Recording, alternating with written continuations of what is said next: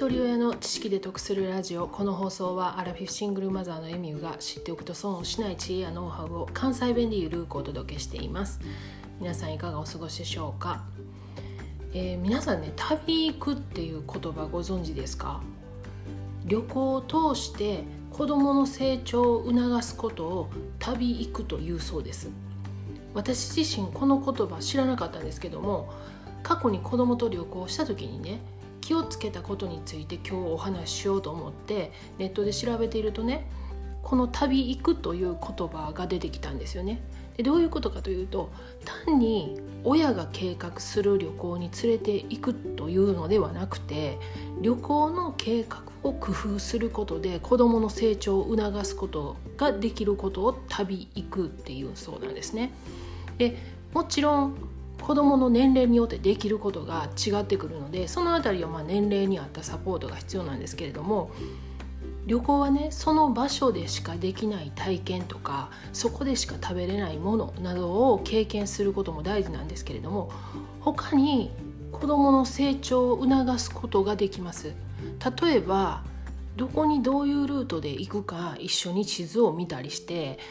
準備段階から一緒に楽しむもちろんその荷物を詰める時にもね何が必要かっていうのを一緒にしたりあとその歴史的な背景を事前に知っておく、まあ、勉強しておく。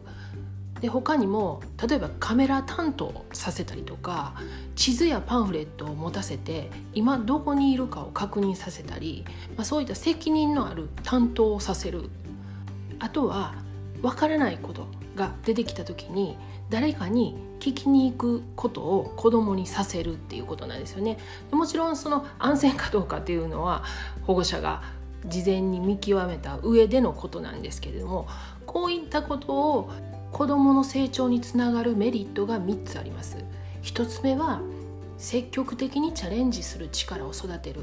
子供って何でも自分でやるって言うじゃないですかそういうのをうまく利用して挑戦する力を育てる。どういうふうに計画を立てるかっていうこともそうですしどこに行くかっていうことを決めることもチャレンジにつながると思います。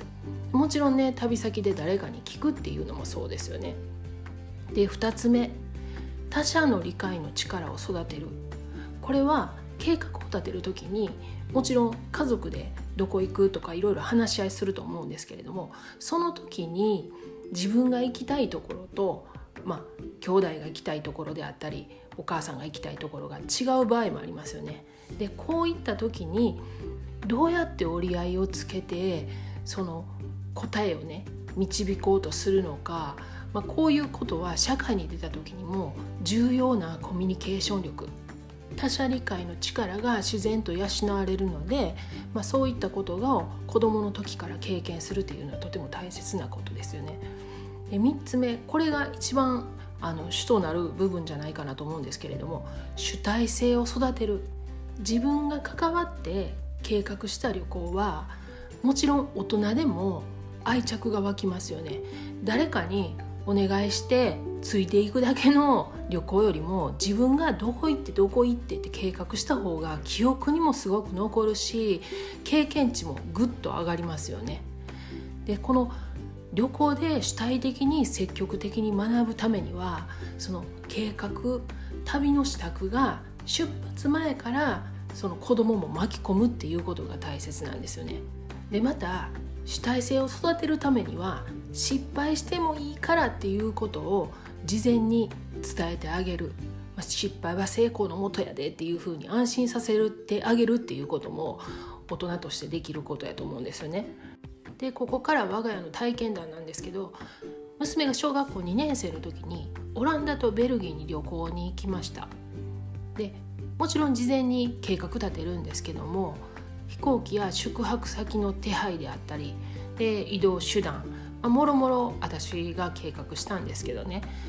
ベルギーで食事するレストランとお土産に買って帰るチョコレートのお店をリサーチするのを娘に担当してもらったんですよね。で事前にインターネットで検索方法を教えて調べてもらいました。でもちろんね日本語で検索するので日本語の検索結果しか出てきません。で誰かが旅行した時のブログ記事とかがほとんどなんですけれどもそれを自分なりに調べて紙に書き出してでローマ字も習ってなかった時なのでもうなんか幾何学みたいなアルファベットの字でしたけどそれを持って現地に行きました。で娘が調べたお店で食事をしてチョコレート買ったんですけどもそのお店の名前をね未だに覚えています。もう忘れられへんって言うんですよね。で全く行ったことのない国のことをインターネットで調べて実際に現地で自分が調べたお店を目の前にした感動は忘れられへんって言うてます。これね大人でも感動すると思うんですけどそれをね小学生が体験するからもう感動の度合いが比じゃないんですよね。なので、まあ、そろそろね4月から小3になる息子にも体験させてあげたいなと思っています。でハンガリーに住んでた時は娘中学生やったんですけども旅行の計画は彼女に任せてました。で飛行機もホテルもスケジュールも全部お願いして最初はまあ私と一緒にねじゃあこの美術館の場所と時間と料金調べてみたいな感じで要所要所振ってたんですけれども次の旅行は行き帰りの飛行機と宿泊の場所だけ私が決めてあとは娘にお願いしてたんですけども早くから計画してって言ってたのにもう旅行間際まで行動しなかったせいで一番見に行きたかった最後の晩餐が展示されてるミラノのねサンタマリア教会に行くことができませんでした。なぜならチケットが完売してたんですよね。でそれをねやっぱり未だに後悔してます。でもそれもいい経験やなと思うんですよね。でその後ロンドンに行く予定で計画してたんですけどももうこれは飛行機から宿泊から全部彼女が決めてたんですが旅行1週間前でコロナロックダウンになって行けなくなったんですよね。まあ、そんなこんなで娘の旅行くはそれなりに順調なんですけれどもそれに頼りすぎた結果私の成長が止まっています